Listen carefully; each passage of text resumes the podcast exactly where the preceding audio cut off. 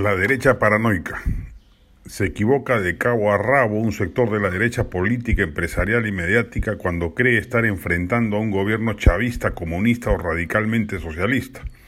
Por tanto, equivoca su estrategia de lucha y por ello, mientras pide la vacancia como medida extrema frente al peligro que ve, se le pasan entre las piernas las interpelaciones y censuras ministeriales que justificadamente ya debería haber ejecutado.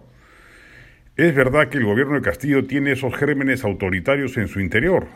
El leninismo de Cerrón, hoy espectorado, y el maoísmo de los sectores radicales del magisterio presentes aún, y preventivamente hay que estar alertas, pero uno debe actuar más si es oposición conforme a las circunstancias.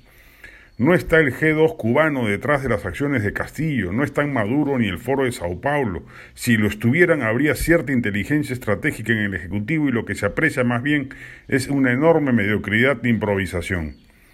El gabinete Bellido parecía sí un intento de seguir ese rumbo y en esa perspectiva sí cabía anteponer el instrumento de la vacancia y colocarlo en ristre, además de extremar la beligerancia.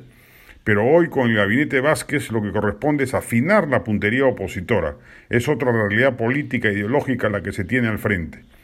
El escenario de que Castillo esté jugando a una primavera rosada y que luego sobrevendrá un verano rojo y que los moderados, Franque y compañía, saldrán pronto del gabinete, que se reconcilie con Vladimir Cerrón, que fuerce la Asamblea Constituyente. ¿Cómo lo haría ahora que tiene los dientes limados con la ley de la cuestión de confianza? Es altamente improbable.